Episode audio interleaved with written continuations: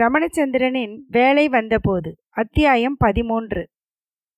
வசுமதிக்கு சற்று நேரம் சிந்தனை கூட ஓடவில்லை எனலாம். திகை பூண்டை மிதித்தாற்போல் என்பார்கள், அந்த மாதிரி சிந்தனை செயல் எதுவுமின்றி சில கணங்கள் அவள் அப்படியே உறைந்து போய் நின்றுவிட்டாள். அன்றைக்கு தந்தையிடம் அவள் எல்லா விவரமும் ஏற்கனவே சொல்லித்தான் இருந்தாள். ஐந்து நாட்களில் அதே சுற்றுலா பஸ்ஸில் மகள் திரும்பி வந்து விடுவாள் என்பது சிவகுருவுக்கு நன்றாகவே தெரியும். ஆயினும் ஐந்து ஆண்டுகளாக இந்த மகள்தான் தனக்கு எல்லாம் என்று நிச்சயமாக தெரிந்து கொண்டு விட்டமையால் இந்த ஐந்து நாட்கள் இவளை பிரிந்து இருக்க வேண்டுமே என்ற வருத்தம், கூடவே மகள் பத்திரமாய் போய் வர வேண்டுமே என்ற கவலையும் சேர்ந்து கொள்ள அவரது உள்ள தவிப்பின் எதிரொலிதான் அவர் அவளது கையை பற்றியது.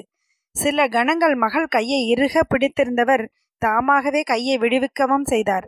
ஆனால் அந்த சில கணங்கள் மகளின் கையை பற்றியிருந்த தந்தையின் செய்கையே இன்று அதே போன்ற இன்னொரு செய்கையால் நினைவூட்டப்பட்டு வசுமதியின் மூளையை மறைத்திருந்த கடைசி மறதி படலத்தையும் அடியோடு விலக்கி ஒதுக்கி மறைய செய்தது. ஆனால் இந்த மறதி விலகாதா விலகாதா என்று ஏங்கி கொண்டிருந்தவளுக்கோ இப்போது நோய் குணமானதைத்தான் தாங்க முடியாது போயிற்று. கருணாகரன் அல்லவா குற்றவாளி கூண்டில் நிற்கிறான். அவளது நினைவு மறந்த நிலையை பயன்படுத்தி கொண்டு தாயின் பணிவிடைக்கு ஒரு வேலைக்காரியை கூட்டி வந்தானே, அதை வேறு மாதிரி ஏதாவது ஒப்பந்தம் அது இது என்று சொல்லி அழைத்து வந்திருக்கலாம். ஆனால் மனைவி என்று சொன்னது எவ்வளவு பெரிய மா பாதகம்! இந்த புத்தி கெட்டவளும் அவனையே உண்மையான கணவனாக கருதி காதலிக்கவும் தொடங்கிவிட்டாளே. ஐயோ, எவ்வளவு பெரிய முட்டாள்தனம்! இவ்வளவு பெரிய பிழை புரிய கருணாகரனால் எப்படி முடிந்தது? ஒருவேளை இதற்கு வேறு ஏதேனும் விளக்கம் இருக்கக்கூடுமோ? இன்னமும் கருணாகரனை தவறாக முழு மனதோடு அவளால் நினைக்க முடியவில்லையே. என்ன பைத்தியக்காரத்தனம்! அவளது அடி முட்டாள்தனத்தை சுட்டி காட்டிய வசுமதியின் மூளை அவளுக்கு இன்னொன்றையும் எடுத்து சொன்னது. அவனைப் போல நேரம் நிலைத்து நிற்கவில்லை, சென்று கொண்டே இருக்கிறது. இருள் விலகி பொழுதும் விடிது கொண்டே இருக்கிறது. இன்னும் சற்று நேரத்தில் வீட்டில் நடமாட்டம் தொடங்கிவிடும். முக்கியமாக கருணாகரன் தன் காலை நடைக்காக கிளம்புவான். கிளம்பு முன் பெற்றவளை ஒரு தரம் எட்டி பார்த்துவிட்டு செல்லும் அவனது வழக்கப்படி இங்கே வருவான். வெளியே கழிவு நீர் குழாயில் இறங்கிய நீரின் சலசலப்பு கருணாகரன் விழித்து எழுந்து வாஷ் பேசினை பயன்படுத்தி கொண்டு இருப்பதை தெரிவித்தது. காலை வேளையில் அவனது முதல் முறுவலுக்காக பல முறை இந்த நேரத்தில் தற்செயல் போல தோன்றும்படி வசுமதி கருணாகரனை எதிர்கொள்வது உண்டு. ஆனால் இன்று அவன் முகத்தை பார்ப்பது இயலாத காரியம் என்று உணர்ந்து அவசரமாக தன் அறைக்கு, அவளுக்கென்று அளிக்கப்பட்டிருந்த அறைக்கு வசுமதி விரைந்தாள். இனிமேல் கற்பகத்தை சந்திப்பது சாத்தியமில்லை என்பது ஒருபுறம் நெஞ்சை பிழிய, மறுபுறம் தந்தையை பற்றிய கவலையும் பெரிதாக எழுந்தது. இப்போது அவர் எப்படி இருக்கிறாரோ? மெர்சி ஆயாவை ஐந்து நாட்களுக்குத்தான் வசுமதி ஏற்பாடு செய்திருந்தாள். ஆனால் இப்போது மாத கணக்கில் காலம் சென்று விட்டதே, அங்கே என்ன நடந்து கொண்டிருக்கும்? டாக்டர் அங்கிளும் மெர்சி ஆயாவும் அப்பாவை கைவிட்டு விட மாட்டார்கள் தான். ஆனால் அவர்கள் இருவருக்குமே சொந்த கடமைகள் உண்டே. அதை விட்டுவிட்டு சிவகுருவை மட்டுமே கவனிக்க வேண்டும் என்றோ கவனித்திருப்பார்கள் என்றோ எப்படி எதிர்பார்க்க முடியும்? இருவருமே அவர்களால் இயன்ற அளவு டாக்டர் அங்கிள் காலை மாலையும் மெர்சி ஆயா மாலையிலும் வந்து அப்பாவுக்கு வேண்டியதை பார்த்து செய்யக்கூடும். மற்ற நேரம் கூடவே இருந்தபோதும் அண்ணன், அண்ணி, அக்கா, அத்தான் இவர்களில் யாருமே செயலிழந்து விட்ட தந்தைக்கு எந்த உதவியும் செய்தது இல்லை என்பது நினைவு வரவும் வசுமதியின் நெஞ்சு தவித்தது. வாய் திறந்து பேச முடியாத தகப்பனார் இப்போது என்ன பாடுபட்டு கொண்டிருக்கிறாரோ என்று கலங்கும் போதே வசுமதிக்கு இன்னொன்று நினைவு வந்தது. அவளது வழக்கமான பணிவிடைகள் இல்லாமல் அவளுடைய வீட்டில் யார் கஷ்டப்படுகிறார்களோ என்று வசுமதி கலங்கிய போது அவர்களை அப்படி கஷ்டப்பட விடுவேனா என்று கருணாகரன் கூறியது ஞாபகம் வந்து அன்று போலவே இன்றும் அவள் மனம் அமைதியடைவது அவளுக்கே ஆச்சரியத்தை தந்தது, எரிச்சலையும் கூட. அவளுடைய தந்தைக்கு சேவை செய்ய வழியின்றி பொய் கூறி தன் வீட்டு வேலைக்காக அழைத்து வந்தவன் இவன் ஆவண செய்வான் என்று அவள் அமைதியடைவதா? ம் அவன் பேச்சில் ஒரு வார்த்தை கூட நம்ப முடியாது. ஆனாலும் என்ன அநியாயம் செய்து விட்டான்? நியாயத்துக்கு அவன் சட்டையை பிடித்து உழுக்க வேண்டும். ஆனால் முதுகெலும்பே இல்லாத மண்புழுவாய் முகத்தை மூடிக்கொண்டு ஓடத்தான் வசுமதிக்கு தோன்றியது. அவளுடைய வீட்டில் கூட ஓரளவு அநியாயங்களுக்கு பணிந்து போய் விடுவது அவளுக்கு பழக்கம்தான். ஆனால் எதிர்ப்பு உணர்ச்சி அடியோடு மக்கி போனதில்லை. எதிர்ப்பை காட்டத்தானே அவள் அந்த சுற்றுலா பயணத்துக்கே கிளம்பியது. நல்ல பயணம், எது எதற்கோ ஒரு பெரிய முற்றுப்புள்ளி வைத்துவிட்ட பயணம். அவளே அடக்கி வைத்திருந்ததுதான். இடையில் ஏற்பட்ட ஒரு சிறு சலனத்தையும் குழி தோண்டி புதைத்து விட்ட பயணம். தாயாரை பார்த்துவிட்டு கருணாகரன் வெளியே செல்வது ஜன்னல் வெளியே தெரிந்தது. அவன் கண்ணுக்கு மறையும் வரை வெறித்து நோக்கியவள் தொண்டையுள் அடைத்ததை விழுங்கி கொண்டு சமையலறையை நாடி சென்றாள். ஏற்கனவே திட்டமிட்டிருந்தபடி சமையலாளிடமும் எடுபிடியிடமும் சொல்ல வேண்டியதை சொன்னாள். எக்காரணம் கொண்டும் யாரும் தன்னை கூப்பிடக்கூடாது என்று கண்டிப்பாக கூறிவிட்டு மீண்டும் அறைக்குள் சென்று கதவை உட்புறம் தாளிட்டாள். மீண்டும் சற்று மலைத்து நின்றாள். இந்த வீட்டை விட்டு மெய்யாகவே திரும்பவும் வராமலே போய்விடப் போகிறாளா, முடியுமா என்று சற்று நேரம் திகைத்து நின்றுவிட்டு தன்னைத்தானே உலுக்கி மனதை ஒரு நிலைக்கு கொண்டு வந்தாள் வசுமதி. போய்த்தான் ஆக வேண்டும், கருணாகரனை விட்டு விலகி ஆக வேண்டும் என்பது ஒரு புறம் இருக்க, அங்கே அவளுடைய தந்தை என்ன நிலையில் இருக்கிறாரோ அவருக்கு பணிவிடை செய்து பராமரிப்பது அவளது தலையாய கடமை அல்லவா. முதலில் கிளம்புவதற்கான வேலைகளை தொடங்கிவிட்டால் இந்த மலைப்பு மாறிவிடும் என்று எண்ணியவளாய் பெட்டியை அடுக்க சென்ற வசுமதி மீண்டும் மலைத்தாள். துணிய அணிமணிகள் என்று அலமாரி நிறைய இருந்தவற்றுள் அவள் எதை தனதென்று எடுத்து செல்வது? ஒவ்வொரு சிறு பொருளும் கூட கருணாகரன் வாங்கி கொடுத்தது தானே, ஒன்றுமே அவளது இல்லை. சும்மா வெறும் கையை வீசி கொண்டு போய்விட வேண்டியதுதான். ஆனால் அதுவும் அவளுக்கென்று ஒன்றும் இல்லாததும் கூட ஒரு வகையில் நல்லது என்றே வசுமதிக்கு தோன்றியது.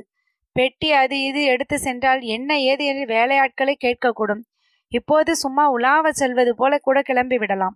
வெளியிலிருந்து பார்க்க முடியாதபடி ஜன்னல் ஓரமாய் ஒரு மோடாவை இழுத்து போட்டுக்கொண்டு வசுமதி அமர்ந்தாள். தன் உடற்பயிற்சி நடை முடிந்து கருணாகரன் திரும்பி வந்தான்.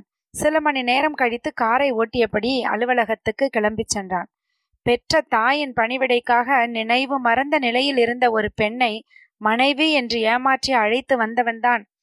அந்த அளவு மோசமானவன் என்ற போதும் இவனை இனி பார்க்கவே போவதில்லை எனும்போது அவள் மனம் பரிதவித்தது. அவளது இருப்பிடம் டாக்டர் தயாளன் மூலம் கருணாகரனுக்கு தெரிந்துதான் இருக்கும்.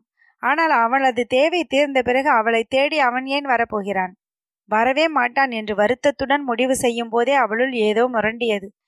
இந்த அளவு கருணாகரன் கெட்டவன் தானா? நம்ப முடியாத திகைப்புடன் அவளுக்கு இன்னொரு குழப்பமும் சேர்ந்து கொண்டது. அதுதான் இந்த விஷயத்தில் டாக்டர் தயாளனின் பங்கு. இந்த டாக்டர் தயாளன் புதிதாக வசப்பட்டிருந்த மூளையை கசக்கி வசுமதி யோசித்தாள். இந்த டாக்டர் தயாளன் அவளுக்கு ஏற்கனவே அறிமுகமானவன். அவன் அவன் டாக்டர் அங்கிள் சொக்கலிங்கத்துடைய தம்பி மகன். திடுமன வசுமதி வெகுவாக பரபரப்புற்றாள். தாங்க முடியாத சஞ்சலம் தீர்த்து கொள்ள என்று கருணாகரன் அவளுக்கு கொடுத்திருந்தது சொக்கலிங்கம் டாக்டரின் டெலிஃபோன் எண்தான். அதை எழுதியிருந்த காகிதத்தை வசுமதி சுருட்டி எரிந்து குப்பையோடு குப்பையாக அது உரு தெரியாமல் போயிருந்த போதும் பல முறை முயன்றதால் கருணாகரன் தந்திருந்த எண் அவள் நினைவில் தெளிவாகவே இருந்தது. அது அவளுடைய டாக்டர் அங்கிள் டெலிஃபோன் எண்ணேதான். அந்த எண்ணை அவனை பற்றிய விவரம் அறிவதற்காக வசுமதியிடம் கருணாகரன் கொடுத்திருப்பதே அவனை நிரபராதி ஆக்கிவிடவில்லையா? ஒரேடியாய் குற்றமற்றவன் என்று ஆகாவிட்டாலும் அவனது செய்கைக்கு ஏதோ ஒரு காரணம் இருக்கக்கூடும் என்கிற சந்தேகத்தை ஏற்படுத்துவது மெய்தான். ஆனால் டாக்டர் அங்கிள் டெலிஃபோனை எடுத்து பேசவில்லையே. விழுக்கென்று நிமிர்ந்தாள் வசுமதி. இந்த சில மாதங்களில் அவருக்கு ஏதேனும் ஆகி டெலிஃபோன் கட் ஆகி அப்படி ஏதாவது நேர்ந்து அந்த தைரியத்தில் தான் கருணாகரன் இந்த டெலிஃபோன் என்னை கொடுத்தானோ? ஐயோ, எவ்வளவு அன்பான மனிதர், அப்பாவுக்கும் அவளுக்கும் எவ்வளவு செய்திருப்பார் கடவுளே. இப்போது அப்பாவை யார் பார்த்து கொள்வார்கள்? எப்படியும் முதலில் எவ்வளவு விரைவாக முடியுமோ அவ்வளவு சீக்கிரமே அப்பாவிடம் போய் சேர்ந்தாக வேண்டும். கூடவே ஏதோ பெரியப்பா பற்றி அவர் வந்து தன் வேலையை பார்த்து கொள்ள போவதாக முன்தினம் தயாளன் கற்பகத்திடம் ஏதோ சொன்னது. அதிலும் வசுமதியின் மனம் ஆறுதல் அடைய மறுத்தது. அவன் சொன்ன பெரியப்பா இந்த சொக்கலிங்கம் அங்கிளாக தான் இருக்க வேண்டும் என்று என்ன கட்டாயம்? தயாளனுக்கு வேறு டாக்டர் பெரியப்பா இருக்கக்கூடாதா? வீட்டில் ஒருவர் மருத்துவர் என்றால் எல்லோரும் அதே வழியைத்தான் பின்பற்றுவார்கள். அடுத்த தலைமுறையாக தயாளன் கூட வைத்தியம்தானே படித்திருக்கிறான். எப்படியும் தந்தையை கண்ணால் காணும் வரை வசுமதியின் கவலை குறைய வழியில்லை. முதலில் வீட்டை விட்டு கிளம்பி முடிந்தவரை அடுத்தவர் அறியாமல் வெளியேறும் வழியை தேடி யாரும் தடுக்கும் முன் சென்று விட வேண்டும். தடுப்பார்களா? மற்றவர்கள் எப்படியோ. கற்பகம் கட்டாயம் வசுமதியை விடமாட்டாள். அவள் அறியாமல் தான் சென்றாக வேண்டும். எப்படி? பிருந்தாவனம் மிகவும் அழகான வீடுதான். சுற்றிலும் பூந்தோட்டமும் பின்புறம் காய்கறி பாத்திகளும் அவற்றை அடுத்து பழ மரங்களுமாய் எழில் கொஞ்சம் இடம்தான். கண்ணுக்கும் மனதுக்கும் குளிர்ச்சி தரக்கூடியதாய் பறந்து விரிந்த அழகிய நிலப்பரப்பு. ஆனால் இங்கிருந்து ஒருவர் வெளியேறி வேற்றூர் செல்வதுதான் மிகவும் கடினம். வேலை செய்வோரின் சிலர் குடும்பங்களாக இங்கேயே வசித்தனர். ஓரிருவர் சைக்கிளில் வந்து பணி முடிந்து வீடு சென்றனர். மற்றபடி வீட்டினர் செல்வதானால் கார் வேண்டும். காரும் இருந்தது. பாமா வீட்டினருக்காக கருணாகரன் கொடுத்திருந்த கார் வீட்டில் சும்மாதான் நின்றது. டிரைவரும் இருந்தான். ஆனால் கார் சாவி காரியக்காரரிடம் இருந்தது. அதை கேட்டால் விஷயம் வெளிப்பட்டுவிடும். பெரியம்மாவிடம் சொல்லாதீர்கள் என்று கூறி அவரிடம் கார் சாவியை கேட்க முடியுமா என்ன? மீந்திருப்பது ஒரே ஒரு வழிதான். மரம் செடி கொடி என்று ரசித்து கொண்டு தோட்டத்தினுள் உலவுவது வசுமதிக்கு வழக்கம்தான். உலவுவது போல நடந்து கொண்டே போனால் பிருந்தாவனத்து எல்லை தாண்டி கிளைச்சாலை வந்துவிடும். அங்கே ஏதாவது வண்டி வராமலா போகும். கார், லாரி எதையாவது நிறுத்தி ஏறி செல்ல வேண்டியதுதான் என்று முடிவு செய்தாள். அப்படி அறியாதவர்களின் வாகனங்களில் ஏறி செல்வதில் உண்டான அபாயங்களை பற்றி நினைத்து கூட மறுத்து பிடிவாதமாக ஒதுக்கி தள்ளினாள். இனிமேல் காலம் தாழ்த்துவது கூடாது. கருணாகரன் திரும்பி வருமுன் எவ்வளவு முடியுமோ அவ்வளவு தூரம் சென்று விட வேண்டும். அவள் சென்று விட்டது தெரியும் போது கொஞ்சமேனும் வருந்துவானா? பைத்தியக்காரத்தனமான ஆசைதான். அவளது தேவை முடிந்துவிட்ட பிறகு அவள் தொடர்ந்து இங்கே இருப்பதுதான் தொல்லையாக இருக்குமே தவிர அவனாக வழி விலகி போவது அவனுக்கு நிம்மதிதானே உண்டாகும். அதுவும் சுபாங்கி அருகில் இருக்கும்போது நந்தி விலகியது என்று சந்தோஷமாகவும் தான் இருக்கும். இப்போதைக்கு ஏதோ சுபாங்கி மீது கருணாகரனுக்கு கோபம் என்றாலும் தாயிடம் இவ்வளவு பிரியம் வைத்திருப்பவன் அவளை மீறி மணக்க தூண்டிய காதல் எப்படி மறைய முடியும்? இந்த கோபம் தாபம் எல்லாம் மறைந்து போய்விட கருணாகரனும் சுபாங்கியும் விரைவிலேயே ஒன்றுபட்டு வாழ்வார்கள். வேண்டாம் வேண்டாம் என்று தவிர்க்க முயன்றும் அவர்கள் இருவரும் ஒன்றி பழகுவது போன்ற கற்பனைகள் வசுமதியின் மனக்கண் முன் திரைப்படமாய் ஓடின. கூடவே அவன் தன்னிடம் நெகிழ்ந்த சம்பவங்களும். ஒரு கஞ்சன் தன் பணத்தை மீண்டும் மீண்டும் எடுத்து எண்ணி பார்த்து இன்புறுவது போல தனிமை கிடைக்கும் போதெல்லாம் நினைத்து நினைத்து பார்க்க வசுமதி மகிழ சில சம்பவங்களும் அவளுக்கு நினைவிருந்தது. இன்னொருத்தியை, சுபாங்கியை நேசித்தவன் அவளிடம் எப்படி நெகிழ்ந்தான்? வண்டு போல பல மலர் தாவும் தன்மையா? இல்லை இல்லை என்று மறுத்தது வசுமதியின் மனது. கருணாகரன் ஒரு காமுகன் என்றால் அந்த அளவில் நிறுத்தி இருக்க மாட்டான். அல்லது அவன் உணர்ச்சி வசப்படவே இல்லையோ? வசுமதி ஏங்குகிறாள் என்று எண்ணி அளவோடு நடித்தானோ? எண்ணும் போதே உடம்பெல்லாம் சூடேறி கன்றி சிவக்க அவமானத்தால் குன்றி போனாள் வசுமதி. இதுதான் உண்மை விளக்கம். அதனால்தான் முன்தினம் அவளாக சென்று அணைத்த போது கருணாகரனுக்கு அவ்வளவு ஆத்திரம் வந்திருக்கிறது. இந்த நினைவுகள் வசுமதிக்கு மிகுந்த வேதனையை தந்த போதும் உள்ளூர ஒரு உரத்தையும் கொடுத்தன. தொய்ந்த கால்களுக்கு திடத்தை கொடுத்து கிளம்ப வைத்தன. வீடு செல்வதை மட்டுமே குறிக்கோளாய் நடக்க வைத்தன. மற்றவர் மனதில் சந்தேகத்தை எழுப்பாமல் எப்படி தழுவி செல்வது? எவ்வளவு தூரம் நடந்தால் சாலை வரும்? அங்கே எந்த பக்கம் செல்லும் வாகனத்தில் இடம் கேட்பது என்று யோசித்தபடியே கற்பகம் கொடுத்த நகைகளை கழற்றி வைத்துவிட்டு தன் பழைய மெல்லிய சிறு நகைகளை எடுத்து அணியும் போதும் எப்படியும் தேவைப்படுமே என்று கொஞ்சம் பணத்தை எடுத்து வைத்த போதும் அடிமனதில் இதே யோசனைதான். கூடவே மலைப்பாகவும் இருந்தது. அவளாக வெளியே பெரிய பயணம் என்று சென்றதே இல்லையே. அந்த ஒன்றுதான், அந்த ஒரே ஒரு பயணம்தான். உள்ளூர திகைப்பும் வருத்தமுமாக வசுமதி அறையை விட்டு வெளியே வந்தபோது ஹாலில் டெலிஃபோன் மணி அடித்தது. பேசியது அவளுடைய அண்ணன் நரேந்திரன் தான். அப்பாவுக்கு உடம்பு மிகவும் மோசமாக இருக்கிறது, முகமொழிக்கவாவது வரமாட்டாயா என்றான் அவன் அழுகுரலில். மீண்டும் வெறும் கையோடு வந்து நின்ற கணவன்மாரை காண்டதும் ஆனந்தியும் சுமாலினியும் அவரவர் துணைகளை ஓங்கி அறையாத குறைதான். சும்மாவே இருவரும் புலம்பிக் கொண்டிருந்தார்கள். ஒருத்திக்கு காலில் வெடிப்பாம், ஒருத்திக்கு கையில் நகம் உடைந்து விட்டதாம். இதெல்லாம் நடவாதிருக்க வேலைக்காருக்கு பணம் செலவு பண்ண இருவரும் தயார்தான். ஆனால் என்ன காரணமோ எந்த வேலையாலும் இருவருடனும் இலங்கி வேலை செய்ய மறுத்தாள். முதலில் வசுமதி இருந்தபோது வேலை செய்து கொண்டு இருந்தவள் ஒரே வாரத்தில் செய்த நாளுக்குரிய சம்பளத்தை வாங்கி கொண்டு போய்விட்டாள். அந்த பொண்ணு மகமாயி மாதிரி கூட சேர்ந்து பாதி வேலை பார்க்கும். அசந்து போனா காப்பி தரும். அத்தையே விரட்டிட்டீங்களே, எவ உங்ககிட்ட வேலை பார்ப்பா என்று வசுமதியின் மறைவுக்கும் இவர்களையே குற்றம் சாட்டிவிட்டு போய்விட்டாள். பிறகு எத்தனையோ பேர் இதையே சொன்னார்கள். அதற்கு மேலாக சமையல் வேலை, சமையல்காரி வைத்தால் செலவு மிக அதிகமாயிற்று. வாங்கி தின்றாலும் அப்படித்தான். உப்பும் புளியும் தொட்டு செய்ய இருவருக்குமே வெறுப்பாய் இருந்தது. வேறு வழியின்றி முறை போட்டு கொண்டு செய்த இருவர் ஆத்திரமும் வசுமதியின் மீது பாய்ந்தது. எங்கிருந்தாலும் பிடித்து கொண்டு வந்து நிமிரும் எண்ணமே எழாமல் நசுக்கிவிட துடித்தார்கள். சின்ன பெண், இவ்வளவு நாள் செய்தாலே என்ற நன்றி தோன்றவில்லை. மாறாக வாழ்நாள் முழுவதும் செய்து கொண்டு இராமல் இடையில் விட்டுவிட்டு அவள் எப்படி போகலாம் என்று கொதித்தார்கள். ஒரு நாள் செய்தால் உதவி, இரண்டு நாள் செய்து காட்டிவிட்டால் அப்புறம் செய்ய கடமைப்பட்டவர்கள் ஆகிவிடுவார்கள். வசுமதியும் செய்ய கடமைப்பட்டவள் என்றே மற்ற இரு பெண்களுமே எண்ணினார்கள். பெற்றவளிடமிருந்து பொறுப்பை ஒப்புக்கொண்டவள் அவள்தான் செய்தாக வேண்டும். நகைகளையும் அவளுக்கு தானே ஒதுக்கி இருக்கிறது. வசுமதி இருக்கும் இடம் நிச்சயமாக தெரிந்து சென்றவர்கள் எப்படியும் அவளோடுதான் திரும்புவார்கள் என்று வழிமேல் விழி வைத்திருந்தவர்களுக்கு ஆண்கள் இருவரும் மட்டுமாக வந்து நின்றதில் ஒரே ஆங்காரம். விவரம் அறிந்ததும் இன்னமும் கொதித்து போனார்கள். இரண்டு பேரும் ஆண் பிள்ளைகள் தானே, கையை பிடித்து கரகரவென்று இழுத்து வர வேண்டியது தானே என்று எரிந்து விழுந்தாள் சுமாலினி. சரிதான் போ, அவள் ஒரு கத்து கத்தினால் அத்தனை பேரும் வந்து ஆளாளுக்கு தர்ம அடி கொடுப்பார்கள் தெரியுமா என்று நரேந்திரன் கூறவும் அவனை இகழ்ச்சியாக நோக்கினாள் அவன் மனைவி. அண்ணி, சற்றுமுன் ஏதோ சந்தேகம் கேட்டீர்களே, எனக்கு ஐயம் அடியோடு இல்லை, நிச்சயமாக தெரிந்துவிட்டது, இவர்கள் ரெண்டு பேரும் ஆண்களே இல்லை என்றாள் அவள். அப்படித்தான் தெரிகிறது என்று சுமாலினி ஒத்து ஊதினாள். அவள் ஒரு பெண், அதிலும் பயந்தாங்குழி. வாடி என்று மிரட்டத்தான் புத்தி இல்லை. இரண்டு கெடா மாடுகள் மாதிரி இருந்து கொண்டு அவளை வாயை பொத்தி தூக்கி கொண்டு வரவுமா முடியாது, சை என்றாள் வெறுப்புடன். ஆஹா, தாராளமாய், நாளைக்கு நாம் எல்லோருமாய் கிளம்பி போகலாம். இருவருக்கு நால்வராக இருந்து வசுமதியை இழுத்து வர முடிகிறதா பார்க்கலாம். பெரிதாக பேசுகிறீர்களே, அங்கே வேலை செய்கிற மாதிரி பாவனையில் நிற்கிறவர்கள் அத்தனை பேருமே உண்டு கொழுத்த அடியாட்கள். வாருங்கள், கிடைப்பதை பங்கு போட்டு கொள்ளலாம் என்று எகத்தாளமாக ரகுராமன் அழைத்தான். பெண்கள் இருவரும் ஒருவரை ஒருவர் பார்த்து கொண்டனர். கிடைத்த சிறு அமைதியில், ஏண்டி வசுமதி எப்படியோ போய் தொலையட்டுமே, நம் வேலையை நாமே பார்த்து கொண்டு இப்படியே ஒப்பேற்றி விட்டால் என்ன என்று தொடர்ந்து கேட்டான். சற்றே நிலவிய நிசப்தம் மாறி, என்னது, நாங்கள் வேலை பார்ப்பதா என்று இரு பெண்களுமே கோரசாக கீச்சிட்டனர். எப்படி செய்வது, எனக்கு எண்ணெய் புகை ஆகாது, அடுப்படிக்கு போனாலே தலை சுற்றுகிறது, என்னை போய் வேலை செய்ய சொல்லுகிறீர்களே, பெண்டாட்டி என்கிற பாசம் கொஞ்சம் இருந்தாலும் இப்படி சொல்ல முடியுமா என்று சுமாலினி குறைப்பட்டாள். அடுப்பு சூட்டில் எனக்கு முகம் கருத்து விட்டது. இந்த வேலை அந்த வேலை என்று உரிய உடல் பயிற்சி செய்யாமல் எனக்கு இடுப்பில் இரண்டு சென்டிமீட்டர் கூடிவிட்டது தெரியுமா என்று முழுகினாள் ஆனந்தி.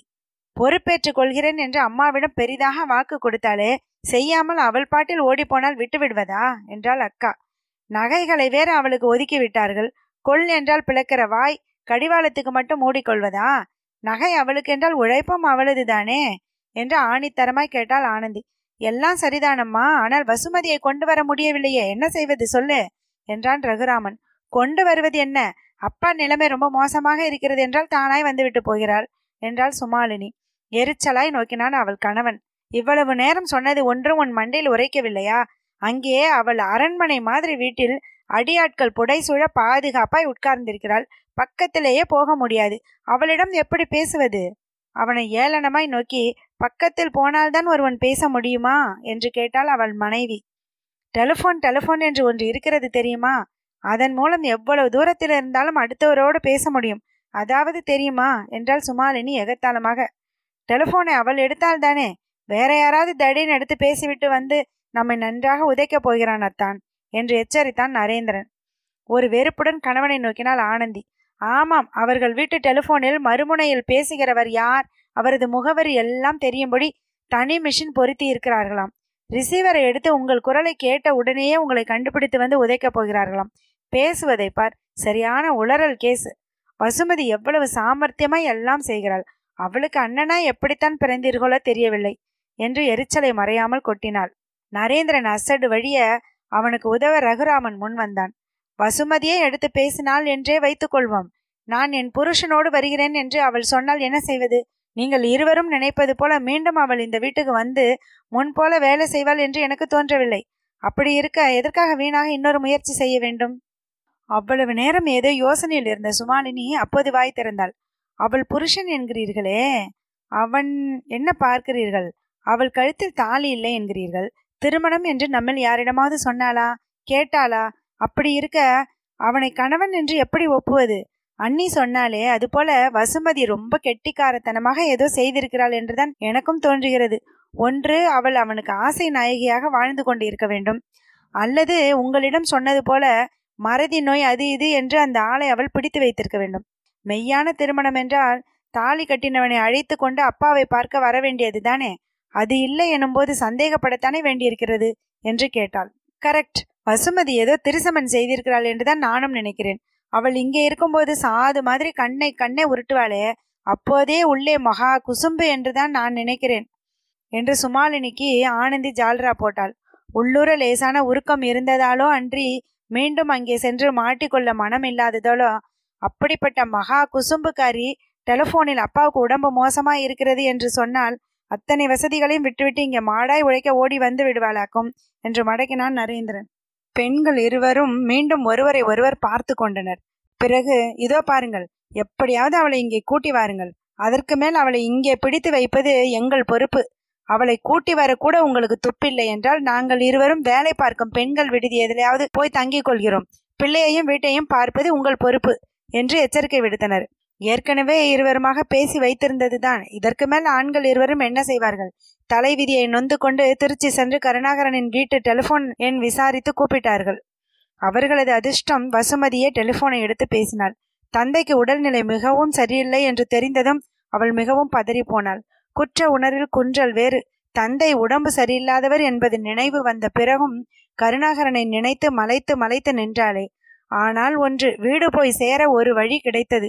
இவர்களையும் இவர்களது பேச்சையும் முழுவதாக நம்பிவிட முடியாது என்றாலும் வீட்டுக்கு கூட்டி போய் விடுவார்கள் என்பதை மட்டும் நிச்சயமாக நம்பலாம். அவர்கள் இருவருடைய குடும்பத்துக்கும் சம்பளமில்லாத வேலைக்காரி வேண்டுமே. உழைக்க அவளும் தயார்தான். மற்ற ஆசைகளை எல்லாம் தான் இறுக மூடி முத்திரையும் வைத்தாயிற்றே.